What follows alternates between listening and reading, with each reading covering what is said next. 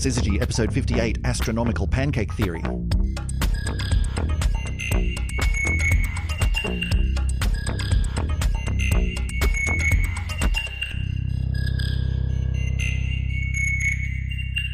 And welcome back for another edition of the Syzygy podcast. My name's Chris Stewart. Sitting opposite me at the table, as ever, Emily Brunsden. Hey, Emily. Hello, hello. We've been away for a couple of weeks. It's been a busy, busy time, busy It month. has, yeah. What you been up to?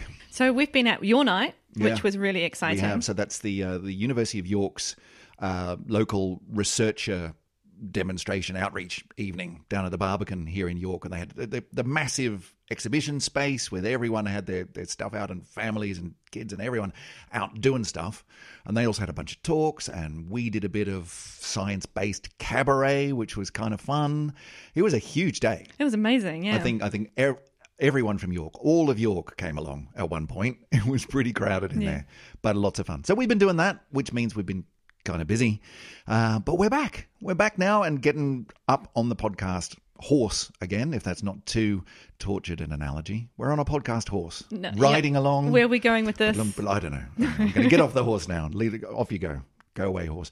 Um, so today, today we are talking about something which is sort of relevant to the to the date where we're sort of halfway through. As we're recording this, we're halfway through the month of February, and coming up towards the end of February is a very important day for those of us who love food. Of course, it's Shrove Tuesday. And as- Pancake as everyone knows, that's Pancake Day, right? Whether you whether you're into the whole Shrove thing and then followed by Lent, or whether you're just like pancakes, it's a really good day to have. Having an international, basically an international day of pancakes, is not a bad thing. I love pancakes. Me too. Me too. Are you a are you a thin pancake person or a thick pancake? Are you are you like crepey person or big fluffy? Or so I, so I have to put some extra caveats into this. Okay. For warm pancakes, I like thin, crepey pancakes. Yeah. But for cold pikelets with a bit of butter, Ah, see, gets me every time. I, and see, I don't know if a pikelet is a thing over here.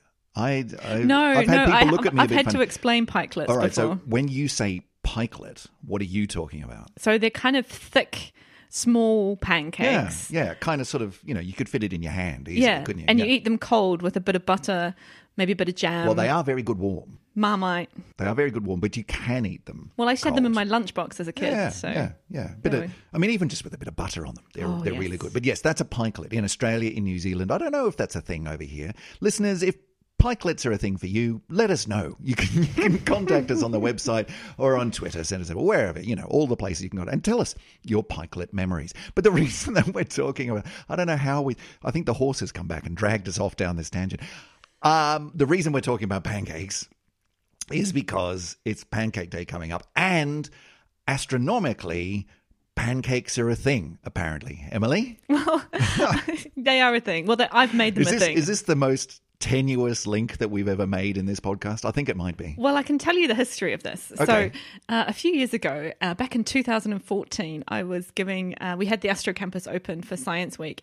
And it happened that the way that the dates fell that particular year, that the, the night I was working on, the Tuesday night, happened to be Pancake Day. Right. I thought, well, let's celebrate this. How can we mix pancakes and astronomy? Must be a way. Must be a way. And then I looked at a pancake and I thought, you know what? There's a lot of things in astronomy that kind of look like pancakes. Okay, name one. Saturn's rings. Okay, yeah, yeah. You know, Saturn. kind of Saturn is a big planet, but the rings go out quite a long way. So I guess a pancake which is very fat in the middle. Hmm. Maybe it's got like a big blueberry or something in it, and then you got the big fat pancakey bit around the outside. All right, okay, all right. So you have identified in your usual fashion a bunch of astronomical pancakey things that we can talk about today, Yeah. Things that look like pancakes in the universe. and for no other reason than pancakes. Yeah. Why not? Okay, so you can, those of you listening at home, you can go and make yourself a batch of pancakes in whichever fashion you like, whether it's the small pikelety ones, the thin, thin, lovely crepey ones, or the big, fat, thick, sort of American style ones. And then while you're eating your pancakes, you can listen to us nattering about astronomical pancakes. Emily, before we, we launch ourselves off into the universe and start talking about pancakey things, there is something, I mean, it, it's sort of one of the one of the primary, the primary reason why we get pancakey things in the universe. So we should, we should probably nail that one down first, which is the whole notion of angular momentum, spinniness, you might you might call it. What do we Yeah, so there's so there's a concept in physics which is called the conservation of angular momentum. Yeah. And this is the reason why we have disks. So first of all, let's break down what this whole conservation of angular momentum means. So the first thing is angular means you've got something to do with rotation, Yep. spinny things. Circles. Right. Yep. Yep. Momentum. Momentum's an interesting concept. It's a very physicsy concept, but it's something that we also inherently have intuition Hmm. about as well. So in the physics in physics land, if you like, uh, momentum is the product of your mass and your velocity. So if you've got large momentum, then you've got large large mass or large velocity or both. Yeah, and intuitively that kind of makes sense if you think about you know the the amount of of moviness, moving movingness that a car has. It's got a lot of mass, and if it's moving fast, it's got it's got a lot of inherent momentum attached Yeah. to it, m times v. Even if it's not moving terribly fast, it's still going to hurt if it hits you. Like it's the mass and the speed. So that's that. A little bit different for angular stuff, though, isn't it? In that, in that you need to talk about when something's turning around. It's a slightly different way of looking at the mass, and it's a slightly different way of looking at the speed. Yeah. So there's two ways we can look at angular momentum. We can look at it in terms of a spin, which is something that's spinning on its own axis. So that means that, like uh, um, the sun, for example, spins on its own axis. Yeah. Uh, or we can look at things that have orbital angular momentum. Right. So it's not necessarily that it's spinning around on its own axis, but it's going circularly around something else. Yeah. And those two things are kind of actually the same thing, depending on exactly how you put your mass distribution, right? Yeah. Orbital angular momentum's the same as spin. It's just that the thing that's orbiting has the mass out in Yeah. the orbit. So it can get very quickly very complicated, particularly when you look at the mathematics of it all. But the, the bottom line is that when you have a certain amount of angular momentum, you know, spinicality, when you you know, when you have a certain amount of that, that is conserved. So what do we mean by that? So conserved means you can't sort of create it spontaneously and you can't destroy it spontaneously. A bit like energy. Right. If you if you look at a system and you look at its change over time, uh, the total, so long as you're not fiddling with the um, sort of mechanics of the system, you're not fiddling with things like the mass, then the angular momentum is going to be conserved from, se, position A to position B. Right. So one of the classic examples of this is your your figure skater, right? It's in all of the textbooks, all of the physics textbooks, right? You've got a figure skater doing a spin and they're spinning around, they've got their arms and legs out and they're spinning slowly because the mass is sort of further away from from their body, from from where they're spinning around, from their axis of spin, right? So they've got the mass all spread out. So they're spinning slowly. They draw their arms in and the mass has moved closer to that central line. So where the mass is has changed. That means in order to keep the same amount of spinniness, their angular speed speeds up. They go faster as they pull their arms in. Yeah. And that's an example of conservation of angular momentum. That it's where your mass is and how fast you're turning. Yeah. So I'm going to give you an equation to, to help you understand that. Go on then. We're not I, I love a good equation. So the angular momentum, we, we use a capital L for this one. Yep. I'm not really sure why. For angular, no. Doesn't. No, Ang- no, I'm, not, I'm not even going to guess because I'll get in trouble. Um, so if you imagine that whatever this L is, it's a constant. You can't change that number, whatever it is. And that is uh, three things multiplied by together, right? So it's, well, it starts off with two. It's the radius times the momentum, the linear momentum or the straight line momentum. That's what makes it angular. Um, and remember that momentum is mass times velocity. So if you like, it's radius times mass times velocity. Okay. Now, in the case of this figure skater, we weren't changing their mass. No. Right. Their mass is the same. They haven't lost or gained an arm or a leg. No. So what we have changed, um, however, is the radius at which that mass is distributed. So in that case, we can say, well, the, overall the radius has gone down. You've drawn your arms and legs in, so Yep. your R has gone down, which means The V must go up. V has got to go up in order to keep L for angular momentum. L Oh, no. stays the same, and so if if R goes down, then V goes up. Yeah. Okay, conservation of angular momentum. There you are. Yeah, Done. exactly. And this sort of collapsing situation is actually really good because we talk about this a lot in astronomy. So, what we have in astronomy, though, instead of figure skaters, are, tend to be things like clouds of gas.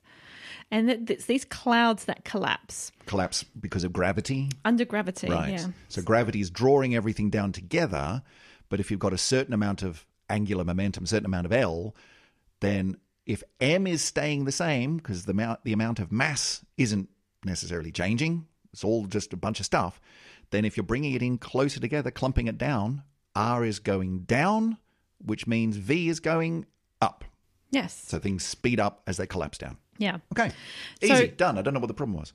Well, how do you form a disc then out of this? Ah. Yeah, it's a little tricky. Fine. Okay. Well, Yep. it's not that really. It's, it's not too bad. So what you have, if you have a cloud, so let's say you've just got a random cloud of gas.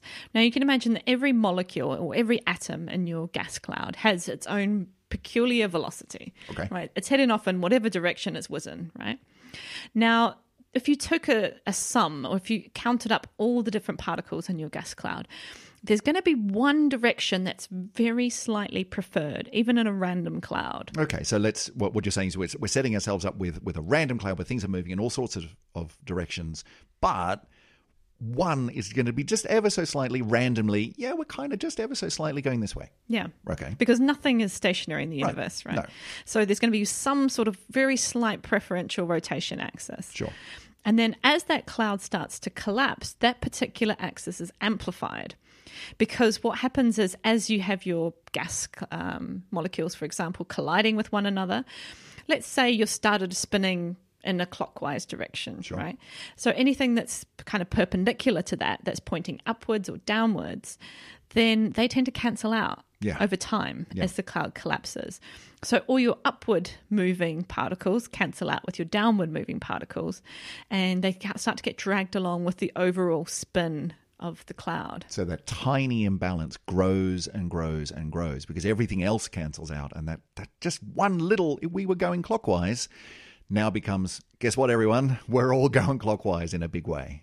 Yeah, and so your sort of um, ups and downs start to cancel, which means you squish everything into a single plane, which makes a disk. Okay, that makes sense. Right. So that gives us a little bit of a grip in sort of angular momentum 101 as applied to astrophysics, turning clouds of stuff into a disk. Now we can talk pancakes. We're going to start with Jupiter? Uh, not Jupiter, although Jupiter does have rings, doesn't it? It We're going to start with Saturn? Uh, yeah, so let's, well, we can, I'll talk about all the astronomical fun things that we have, and then we can talk about maybe why Okay, sounds these good. things actually turn into pancakes. Because, I mean, it's got to be a reason. It's not just coincidence. No, it's No. not. It's all physics in the end, isn't it? Yeah, it? It's all yeah. physics. So the first thing is I wanted to when I did this um, research for this show, I thought, well, let's how are we going to make this kind of interesting? How are we going to keep what um, the context of what these astronomical things are in the context of pancakes? Okay. So I thought, well, maybe we can do some sums. Mm. I like a few sums. Because that's always good for an audio medium is let's do some mental mathematics. Yeah, good. Well, to be fair, I didn't. I used a calculator for these. All right. Um, all right. So I did some sums, and I thought, well, if I scaled the different pancake-like objects that we have in the universe to being the size of a dinner plate, Mm-hmm. like a nice big pancake. yeah, how thick would all of these be? Okay, so would they be a crepey type pancake? Would they be a big fluffy one? Or would they be just a stupidly thick one? Or would they be sort of, you know, an atom thin? Yeah, and I think that's quite useful because it kind of gives you some scales Yeah. about discs and Sure. pancakes and other astronomical objects. Okay, all right. So if we start with Saturn, Let's do that. so Saturn is definitely your typical pikelet. Right. In what sense? that it's it's squat and thick. Yeah, so Okay. if Saturn's rings were scaled to be the size of a dinner plate, then they would end up being about four centimeters thick. That's quite thick. That's Yeah. a, like even cooking that I think would be a challenge. Four centimeters and it's a dinner plate. That is quite thick. That's a hearty meal. So, I always thought, okay, I'm quite surprised by that because I thought that Saturn's rings were really quite thin. So I'm wrong about that. Yeah, so it's all about scale. So Okay. Saturn's rings um, are sort of a bit squat, I guess, in terms of the scales of what we're going to also be talking about with these other disks. So the actual, if you like, radial area that the rings are spread out over, or the diameter that they're spread out over, is fairly small compared to the thickness of the rings themselves. Okay. Do you have a, a sense of? I'm imagining my dinner plate. That's the, the the diameter of the rings. How big is Saturn sitting in the middle of that dinner plate? That's a good question. I didn't do the sums on that one. Hmm. We'll have to have a look at that one. Yeah, it's definitely bigger than a blueberry, though. Right. Okay. So it's not a tiny little thing in the middle. It would be a, you know, maybe some modest sized piece of fruit sitting in the in the middle of the plate there. Yeah. Okay. But there's lots of interesting physics that goes on in the rings of Saturn. So this, for, I mean, what are the rings? They're not. Yeah, there's a good place to start. they're not actually pancake material. They're really. not. So what are they? What are they made of? So they're tiny little bits of ice and rock Mm-hmm. that are orbiting around Saturn.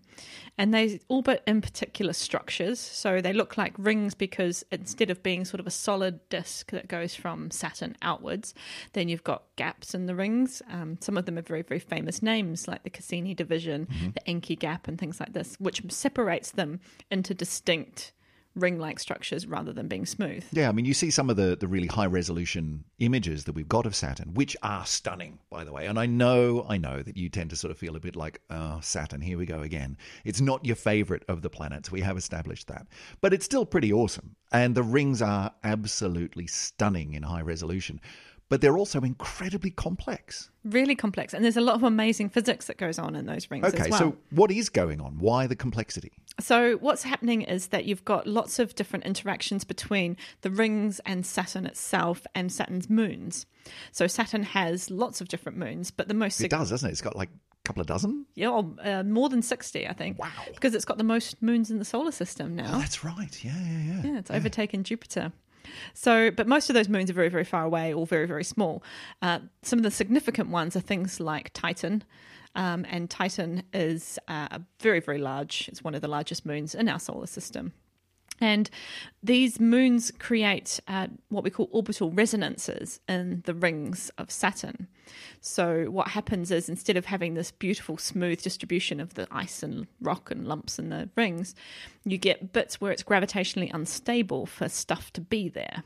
Right. So because you've got a very, very large planet around which the rings go and around which the moons go, but then you've also got some pretty sizable lumps of moon out there going around periodically. That interaction means that there's some fairly complicated gravitational mathematics going on in there. We won't delve into that too far, but what you what you're saying is that at certain distances, at certain periods or in certain places throughout the rings, you just can't get stable orbiting or stable bits of ring there. Just Yeah. can't happen. So, this happens when you might have, for example, half of the orbital period of Titan.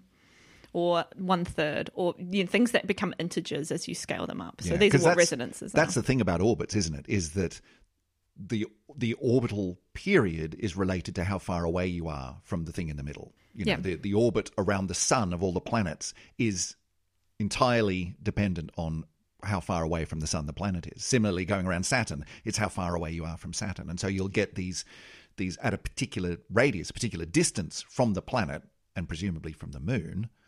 Um, you'll get these these places where like, it just doesn't work here. You know, Yeah. if you put something in there, it's going to go somewhere else. Yeah. It's unstable. So th- that gives us the gaps. Some of the gaps are, are caused by these resonances. Uh, some of them are also caused by what we call shepherd moons, which are inside the rings itself. So these are smaller moons. And uh, again, most of those are also resonances. Um, I think there's a sometimes a bit of a misconception with shepherd moons that they uh, they they orbit in a gap that they've kind of cleared, but then that's not necessarily the reason why the gaps, all the gaps are there. They're not all got shepherd Okay, moons in them. right. They're also, again, resonances of the orbits of the shepherd moons. Okay, so a couple of questions. First of all, are the shepherd moons actual moons? Are they counted among the, the 60 plus moons? They are. They're real moons. Okay. Uh, so they're they're reasonably sized. They're not as big as Titan and got atmospheres and things like that. but they're bigger chunks of stuff. They're bigger spherical chunks of stuff. plowing their way through the, the ring system. I mean, there's some of the some of the high res photos showing the you know these these shepherd moons quite literally plowing their way through, and you can see the wake behind them and in front of them of the Yes, of the materials. Beautiful stuff. We'll put as usual put the links in the show notes. Um, Okay, so sometimes the gaps are caused by lumps of stuff, and sometimes they're not. They're just these resonances, or they're also these resonances. Yeah. So that congregates or correlate. What am I trying to say? Corrals. There we go. Yes. Corrals all the material into these defined ring kind of structures. And all the, the kind of the physics that's going on here is all related to uh, what we'll come back to when we talk about actually why you have disks in the first place, which is all angular momentum. Yeah, yeah. It's all about spinny stuff. And there's a lot of spinny stuff in the universe, as we find. It's everywhere. Everywhere. So if you're if you're paying attention at school out there in listener land, pay attention to the spinny stuff. Anytime something's turning around, it's important. It's hard, but it's yeah, yeah. important. Yeah, yeah, yeah, I remember doing it in, in, in physics at school and then at university and going, oh, my brain hurts. But you have to pay attention because it's everywhere. All right. Right. So moving on, we can Mm-hmm. talk about some other disky things. Sounds good. So uh, you might have noticed, for example, that all the planets in the solar system orbit in what is basically a disk or a plane. That is true. That is true. I mean, not a perfect plane. Some of the planets are sort of up a bit and down a bit, but not very much. No, no. The, in fact, the one that the rogue at the moment is uh, Mercury. Mm-hmm. I say at the moment because it used to be that Pluto was the real rogue, right? Yes, but as we have talked about on many occasions and still is controversial out there in, in the world of, of astronomy, uh, Pluto's not a planet. Doesn't count. no. But it's up at quite an angle, isn't it? It is. That, so Pluto's up at 17 degrees. Which is a lot. at maximum yeah, Yeah, so that's quite a lot Yeah. um, so now the the title holder for the most um, eccentric if you like moving out of the plane planet is now mercury and mercury moves out about six degrees Okay. six so, or seven So that's not zero, but it's not enormous either. Um, okay, so going back to what you would, what you started before, which is we've got a dinner plate. Yep. And now the dinner plate is the size of the solar system. What just going out to Mercury, Venus, Earth, Mars, Jupiter, Saturn, Uranus, Neptune. Going out to Neptune? Yep. So well, actually, I, I did the solar system. So yeah, I, I went around a bit in circles with these sums Yeah, on the okay. solar system because there's lots of different ways you could maybe calculate the size of, or let's say you wanted to calculate the width, if you like, of this plane Mm-hmm. of the solar system. And there's lots of ways you could do it. And there's, I did try and look for kind of a definite answer as to how wide is the the ecliptic plane, but not on the sky because that's a different astrological meaning. Um, so, how wide, if you like, is this plane of all the planets' orbits? Yeah.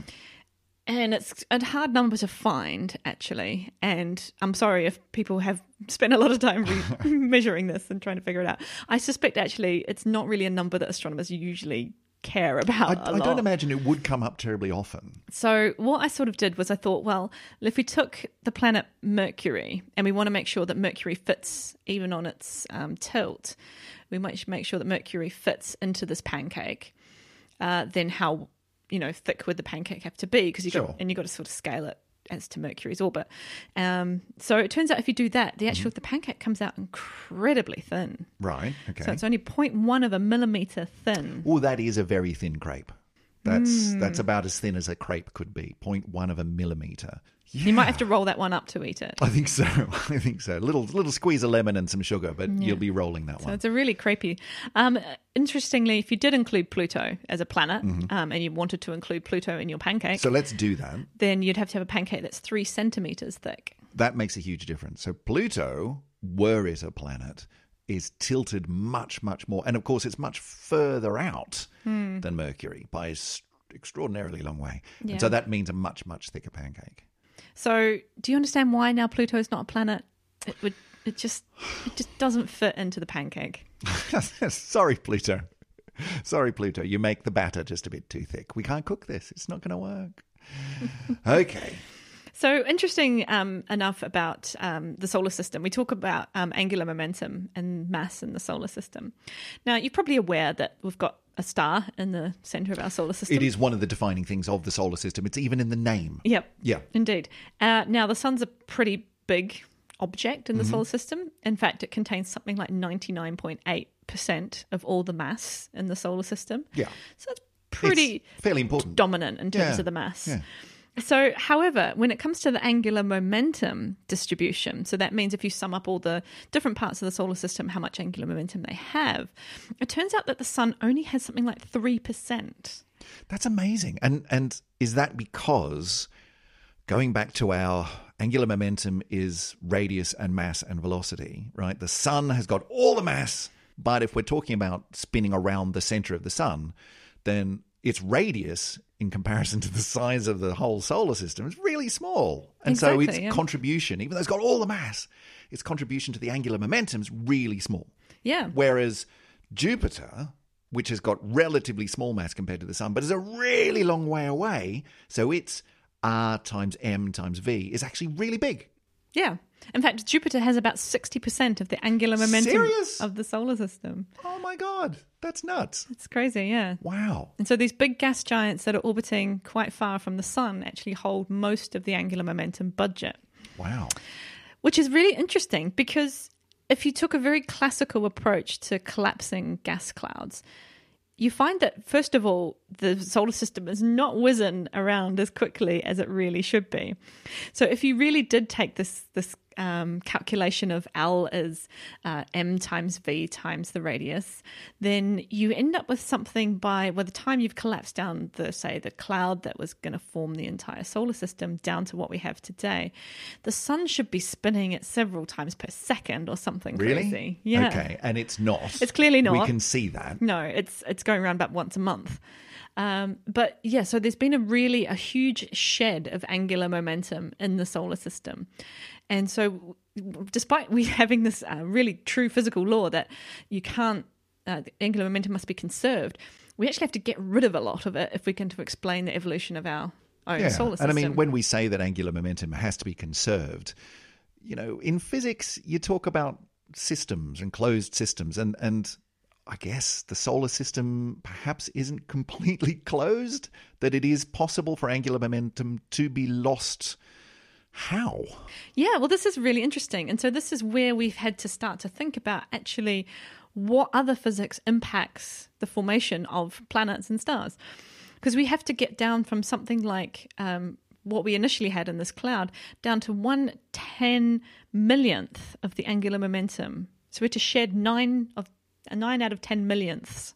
Does that is that a good way to write that? A lot. A we lot. had to shed almost all of Almost all of it, yeah. Okay. Do we over know? the course of formation. Yeah, so there's lots of ways you can do this. Yep. Um, now, one of the most easy to, I guess, get your head around um, and easiest way to dump a whole lot of angular momentum very, very quickly Should you need to in a hurry? is instead of forming one star, Yeah. to form two Right. or three. Yeah. Uh, so, like something like a binary star system. I'm just I'm just putting my hand up at this point, Emily. You have noticed that we do only have one. yeah. I have I see a problem with this theory. We definitely well, definitely only have one star in our solar system. There are some people, and I'm not going to say they're astronomers because I don't think they are. but I did find a website where some people do believe that the sun is a binary, and I'm very confused by that. And I'm just not really going to go any further down that What, and the other particular line of reasoning. Always behind the sun? Is that the idea? Is... I don't know. Okay, well let's But- let's put that one aside for the It time is a being. useful concept for other systems, Sure. right? Uh, lots of other binary systems exist, um, and many of them have planets as well. So that helps the maths, at least for those Sure, particular that's systems. okay. That's one way to do it. Maybe not in our case. No. Uh, now, the thing to remember is that when stars are formed, they are pretty nasty little objects. Yeah, I remember you saying they're really violent. Yeah, they're, they're, they're not like cute, cuddly little infant stars. They No. are terrors. Yeah. Utter terrors. So they have this um, protostar that's kind of just been formed. It's got this big disk. Now, at this point, we imagine this disk to be kind of a bit more like the rings of Saturn in terms of being kind um, clumpy bits of stuff, but more smoothed out than what we see in the solar system today, which is just a few lumps. Yeah. Yeah. Uh, now, there's a lot of disk mechanics that you've got to kind of start to put into your models if you want to understand how solar systems form. Um, you've got to have, for example, friction. So you've got to have bits of rock rubbing up against each other and heating each other. And one of the key things is you've got to pass a lot of the angular momentum that the star has out into the disk. It's, it's kind of like you've got to give the angular momentum that the initial star would have had to where Jupiter is today. Okay. It's got to, it's got to move. Sure. if that makes sense. Sure. Um, and so the ways you can do this are first of all, you've got some winds that are going to be really, really important. And this is important because you're changing mass, right? So this is why angular momentum is conserved as a kind of only approximate because you're moving the mass distribution around. So you're moving uh, the mass off the surface of the star, you're pushing it out into the disk. It changes things in the disk, it ionizes material. So you're talking about solar wind here, stuff which is coming off or from the from the star and moving outwards because the sun is a you know big horrible violent ball of death and it's sending stuff out into the solar system and that's distribute I mean it's stuff that's distributing mass. Yes. And so that's changing where the angular momentum is situated in a sense. You know, if you think about yeah. it being situated with the mass, we kind of that makes sense. Then it's moving outwards. And some of it is lost. I mean, there are energy losses in these processes, right? So when you frictions are a great energy loss, for example, the wind's pushing into things, ionizing. All of these are energy loss mechanisms. But one of the and jets, you know, jets mm. coming out of these pre um, pre stars of protostars. Uh, but one of the biggest things that we're trying to understand is actually the contribution of the magnetic field. Okay. Because magnetic fields are really, really important when stars are just born. They're nasty, they're violent, but there's probably lots of interactions with these magnetic fields and the early disks that are forming around these stars. And so, if you've got magnetism, which is another force kind of entering the equation as well, then you, you you're messing up again Yeah. how I mean, things are structured. just the maths alone is horrible. You try to figure out what the hell's going on physically. Okay. So this is an area of active research, which is really interesting because it sort of comes from a very basic kind of well, with if we just take this conservation law, how fast should the planets be orbiting? How fast should the sun be spinning today? Easy. oh, easy, hang easy. on, we've got to out- actually explain all this stuff in the Yeah. middle. Not so easy. Yeah. Cool. So Okay. that's quite fun. Now, if, of course, we can also use other planetary systems in the universe to help us Sure. Okay. well. So we we've started with Saturn. We've gone to our solar system. Let's look elsewhere. Move out. Yeah, so we have a pretty good sample of nearby uh, stars that have planetary disks around them, kind of like the sun would have in its early days. Now, um, here's our pancakes coming back in. Um, more than 85% of these disks are less than five millimeters thick as a pancake. Okay. So now just backing up a second, you said that the solar system, if we ignore Pluto, is a fraction of a millimeter. Mm-hmm. If we include Pluto, then it was how thick? Three centimeters. Three centimeters. Now. You're saying if we go and look at like how representative is that? If we go and look at other nearby solar systems, planetary systems around other stars, then 85% of them Yeah, are five millimeters Or less. Or less. yeah. So that's a fairly thin, sort of crepey style thing. Is the norm? Yeah. Yeah. I mean, so let's. I mean, I have to be honest here that I didn't do that calculation using the planets in those systems. It's it's based on the width of the disk itself. Okay. So probably the width of our disk would have been similar, and Mercury's just going a little bit crazy later on. Mercury. We've talked to you about this. Yeah. So we have, we have lots of these examples, and there's some beautiful, beautiful pictures, uh, including from the Hubble Space Telescope, of these um, planet-forming um, stars, Mm-hmm. uh, often in the constellation of Orion. That's our sort of next door giant stellar nursery. So we see lots of new stars being formed there. Good there. place to look. Yeah, lots of discs, really, really pretty. So we got lots of information coming from from those kind of areas. So it's really nice that Yeah. we have these uh, other systems that we Nice. can look And it's it's well. really nice that we're able to finally. I mean, after after a very long time of, of guessing, we're now actually able to see whether or not our local environment, our neighborhood, is is the norm, or are we a bit different? And turns out, no, it looks pretty familiar. Yeah, we mostly are pretty normal. Yeah, which is, I guess, comforting or boring, depending on your point of view.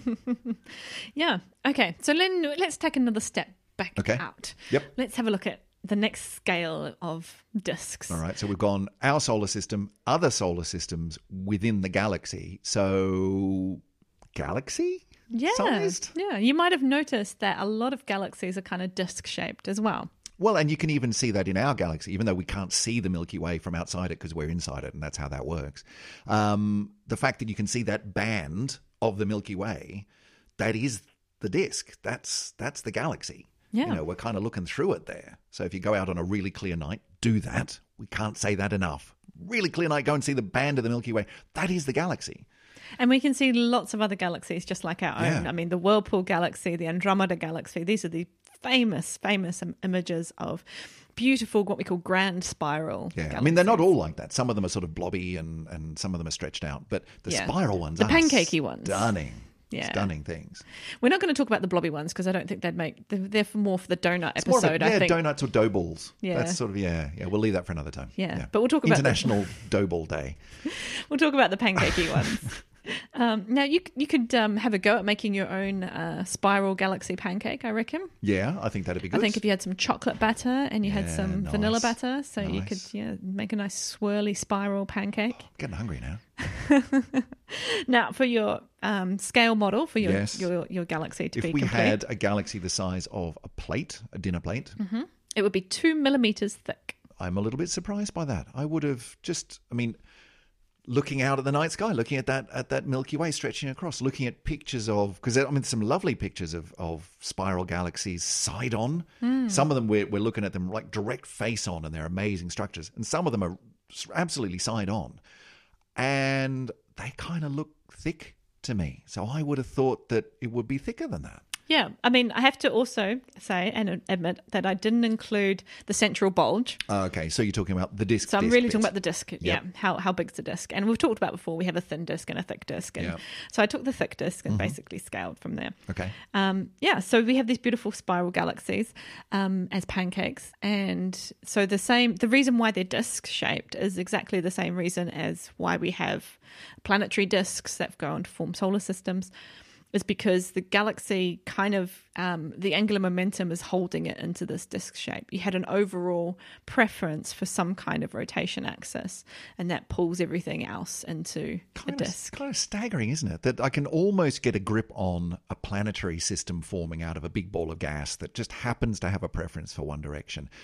And even though the solar system is very big, I can just sort of get a bit of a grip on that. But when you start talking about things the size of galaxies, my head starts to implode a little bit just at the concept of an enormous primordial ball of galactic dust or intergalactic dust that then collapses down and forms a huge galaxy because there was a tiny, tiny little preference for we're going to go this way, not that way. Well, actually, we don't think that happened.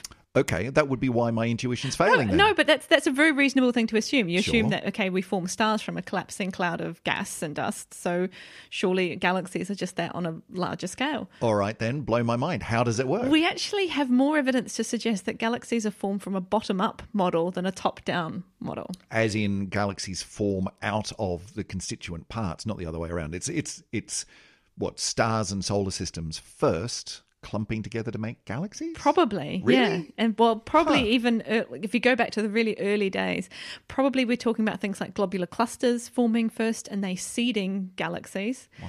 And seeding the kind of congregation of material. We've also got dark matter, which is plays a hugely important role in pulling together matter into Which we a. still don't even understand, but let's. but it, but it's there and it has yeah. to happen. Otherwise, we won't have galaxies at all. Right. Yeah. So let's just factor that into the calculations. Yeah, and uh, so yeah, so our best the models are saying that actually we start with mostly smaller stuff, and you kind of build up from there, which means it's um, bottom up rather than top down, as you know, have a large thing that collapses down. So where does the preferential spinniness come from in that sense then?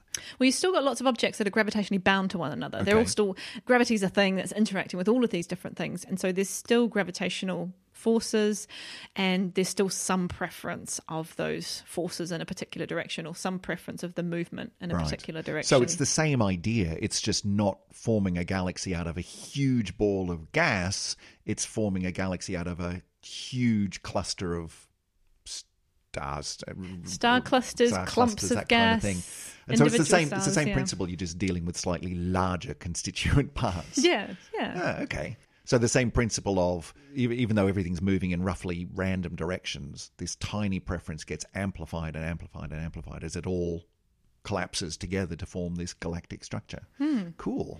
And then we have another interesting piece of physics which we add in there, which makes the um, disk of the galaxy not just a smooth object, right? Yeah, yeah. We've got some these beautiful structures we call spiral arms Yeah. that go through. So what's what's that about? So these are called density waves. Mm-hmm. So these um, are actually traveling waves of material, which means that it works as in kind of the same way as sound works in air.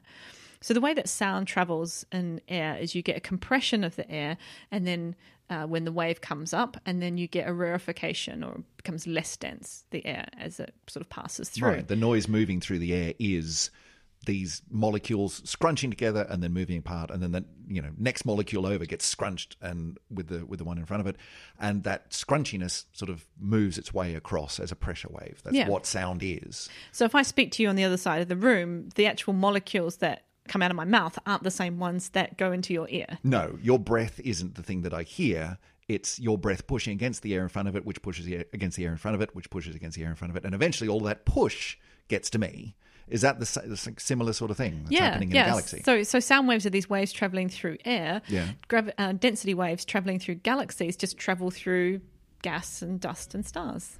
Cool. Except using gravity, presumably, instead of instead of what electromagnetism, which is what it is for molecules. Yeah, so Yeah. That, so you get bits where everything gets compressed. Mm-hmm. So these are the arms, and then you get bits where everything gets sort of pushed away again, rarefied. Cool. And they so they're traveling waves. Does that Yeah. mean the, the as you're going around the, the galaxy, those arms are moving? Yeah, so they're very slowly moving over time as well. So individual stars may sometimes be in spiral arms, or very it will move out of them very very slowly. So, So, the, the wave will pass by. yeah, Wow, that's amazing. That's really cool. Like I knew that the galaxies were, were rotating.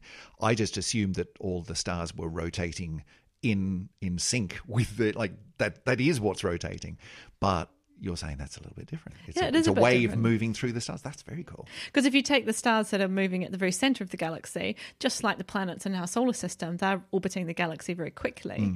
Uh, whereas stars out, say, where the sun are, are orbiting a bit slower. So the ones that are the stars that are close to the center of the galaxy do lap us all the time, right? Interior um, stars. So the whole galaxy doesn't rotate like a dinner plate, like a disk. Not rotating as one. it's kind of got this differential rotation that means that you got faster things closer to the And then superimposed on top of that are these enormous wave structures, which is the arm. Yeah, very very slow moving. We must That's say they're cool. not, but yeah, they're yeah interestingly compressing everything into these That's spiral cool. arms. Are we currently in an arm or not? We're in a what we call a spur. No, that doesn't sound nearly as interesting. I think that's really a way to make us feel better about the fact we're not We're quite not in an arm. but we are in a spur. Yeah, thanks. So it's a little bit of a kind of like tiny finger off the side of an arm. We're in it too. So we're in the Orion We're spur special. off the Sagittarius arm. cool. Okay. All right. So, getting back to our pancake analogy, how thick was the galaxy? Was Two, millimeters, about a 10p coin. Yeah. All right. So that's a that's probably a bit of a stodgy crepe. That's not your really thin French crepe, but it's not I reckon full that's on probably thick. about right if you want to have a bit of butter. I think I think our fraction of a millimeter that we had with the solar system. Okay. I'm a bit worried that Oh, yeah, I I, mean, might lose my butter out of the, Yeah, the pancake. that's barely even there. Yeah. Okay. So Might the galaxy is a reasonable pancake. Okay. All right. That's kind of I'm, that's- I'm leaning towards the galaxy It's one of my favorites. All right.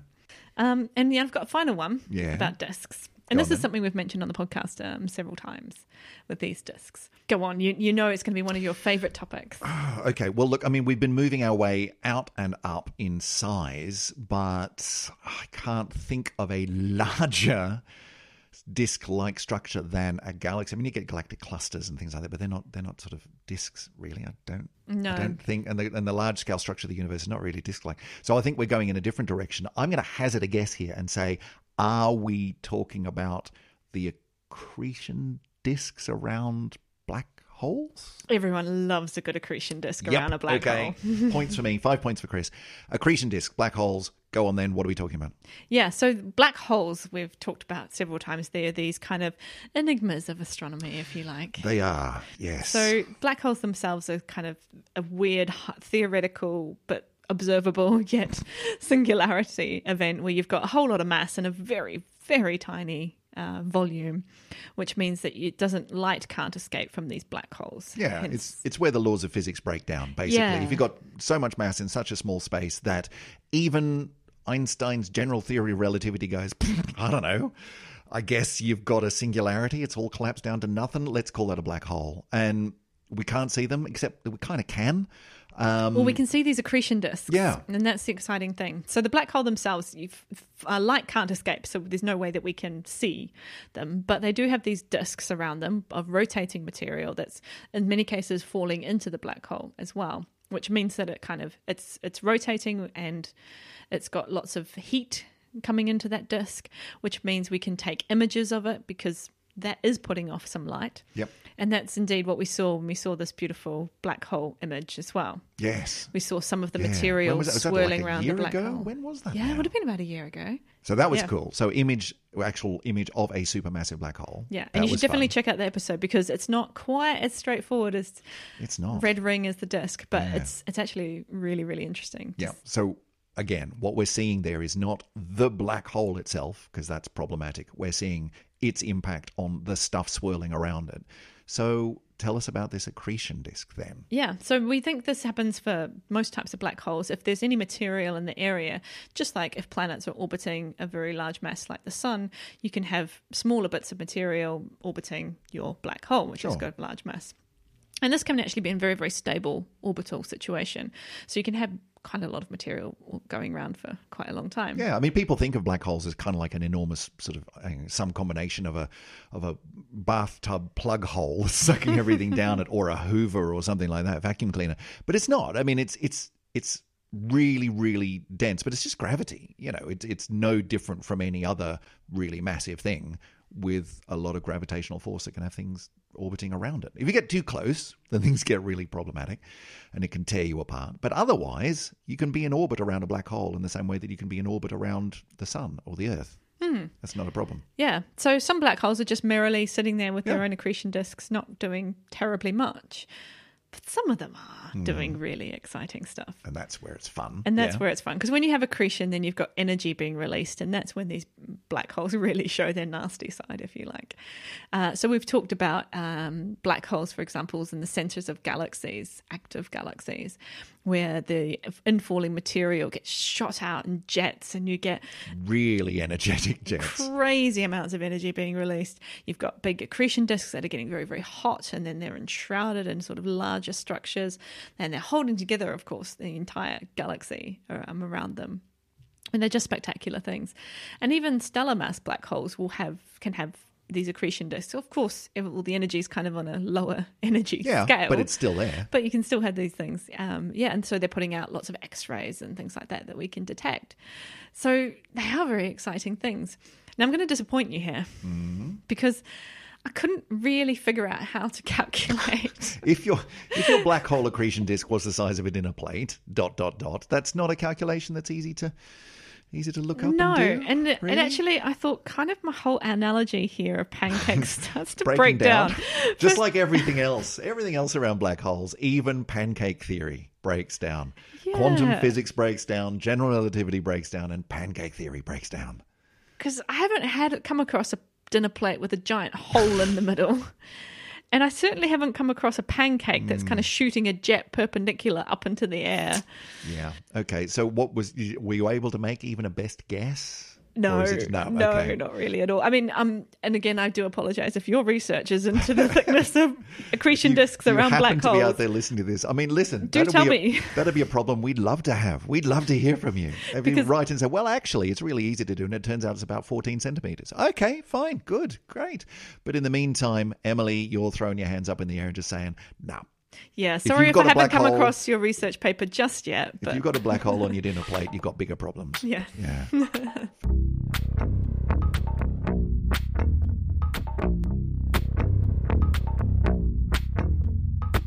Well, that brings us to the end of this pancake-tastic episode of. I don't know about you. I'm hungry. yes. I'm hungry, Emily. Yep. It's time to go flip a few. Yeah, I think it might be. Listen, there's a couple of things that we that we should probably mention as we find our way out of this episode. First of all, I mean, it's still a little bit of a way off, depending on when you're listening to this. But you know, we're recording this in February. Coming up in May, we have a very special event. We're going to be heading down to the city of Hull, not very far away from us here in York, and they are having the very first Northern Podcast Festival. So if you go and Google Northern Podcast Festival, you will find us there on the bill, and we're going to be playing a live show, one of our great Syzygy Space Offs, Spaces Off, one of our live shows um, down at the, the Northern Podcast Festival, which is going to be on, 16th of May. yes, quickly Googles it, on the 16th of May in the afternoon, about 2 p.m. So it's a nice Saturday afternoon. It's going to be a family friendly show. Yeah, it's going to be a lot of fun. So if you're in the area, or even if you're not, and you feel like travelling up to the great city of Hull, then come and see us at the Northern Podcast Festival. The tickets are online now. You can go and get them for the cheap price, and I think this is fabulous. Two pounds sixty-seven. Like yeah. that's just so random. Please bring exact change to the door. No. Yes, please. yes, please. No, no change will be given. So that's that. Um, otherwise, if you want to get in touch with us, the usual ways are possible. Emily, how do people talk to us? On the Twitterverse. Yes. So we are at Syzygy Pod, S. Mm-hmm. Y Z Y G Y Pod. Uh, you can also find us on Instagram. I like to put nice pictures up there from time to time. And we are also on Facebook. We are the the most of the, the social medias. We're not on TikTok yet. What even is that? I have no idea. It's just something that the kids do. Oh. I haven't got the. I think we're too old, Chris. We, we listen. Out of the two of us, you're the one who is a bit closer. I'll leave you to work out the TikTok. Okay, I, I'm I still don't- I'm still battling Instagram to be honest. Okay, maybe not TikTok, but the others. And of course, we have a website, syzygy.fm, where you can find all the past episodes and, and all of that sort of thing. If you want to help us out, tell your friends, tell your family, leave us a review on your podcast client of choice, or go to patreon.com slash syzygypod and become a patron of the show. Sling a few pounds our way, and it helps to keep the lights on, quite literally, because just this week we are um, renewing our syzygy.fm domain name and keeping our website alive. And that is thanks to all of the patrons who have pledged money over the last 18 months that we've been doing this show. So thank you to everyone for quite literally keeping the electrons pumping through our website. You are all stars. You are all stars, galaxies, meteors, you name it. Your your universal stuff, and we thank all of you. That'll probably do it for today. So we'll catch you for something else cosmic and universal in give or take a week's time. See you, everybody. See you later. Bye.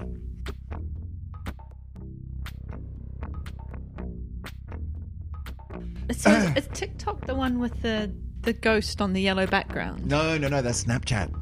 Come on. I have, I literally have no idea what the icon, what the the the, the image for TikTok is. It's a it was a dancing thing, and now it's become like you would dance and lip sync or something uh, to music, but now it's just become a, another social media video. Right. I I literally don't know. Yeah. And I have teenage children, like I should know, but I no. You just go to websites these days, and there's just like this icon board at the bottom, and I'm like, I think I recognize three of them. Yes. Whatever happened to the social media we had before the war? Eh? I don't know. Kids today. it's back to carrier pigeons.